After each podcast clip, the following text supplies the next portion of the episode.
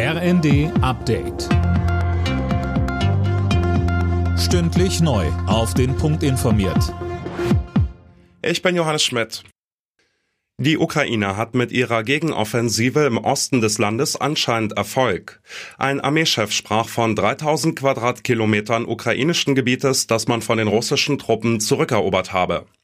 Russland hatte zuvor eine Umgruppierung seiner Truppen in bestimmten Gebieten angekündigt. Der Militärexperte Egon Rams sagte dazu im ZDF: Die Ukrainer haben auch für mich überraschende Erfolge erzielt, mit denen nicht zu rechnen war, offensichtlich aus dem Grunde, weil die Russen dort nicht zur Verteidigung vorbereitet waren. Wenn es den Ukrainern gelingt, selber Kräfte nachzuführen und diesen Erfolg auszunutzen, also weiter vorzudringen, weiter vorzustoßen, dann kann das für die Russen eine ausgesprochen schwierige Situation werden.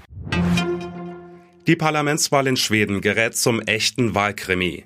Nach der Auszählung von gut 2/3 der Bezirke liegt das Wahlbündnis von Ministerpräsidentin Andersson mit dem rechten Lager praktisch gleich auf. Die Amtsinhaberin liegt im Augenblick um einen Parlamentssitz hinten. SPD-Chef Lars Klingbeil hat einen staatlichen Eingriff in den Gasmarkt gefordert. Es gehe darum, Existenzen zu retten, auch in den Unternehmen, sagte er im ARD-Interview. Die Bundesregierung müsse neben dem Eingriff in den Strommarkt auch dafür sorgen, dass das Gas bezahlbar bleibe, so Klingbeil. Nach ihrem Tod ist die Queen auf ihrer letzten Reise. Ein Leichenwagen brachte den Sarg von Schloss Balmoral in die schottische Hauptstadt Edinburgh. Auf dem Weg dahin standen abertausende Menschen am Wegesrand, um der verstorbenen Monarchin die letzte Ehre zu erweisen.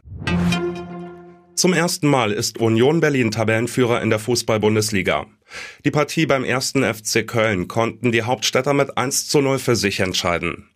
Der SC Freiburg muss die Spitzenposition räumen, nach einem 0:0 gegen Gladbach. Alle Nachrichten auf rnd.de.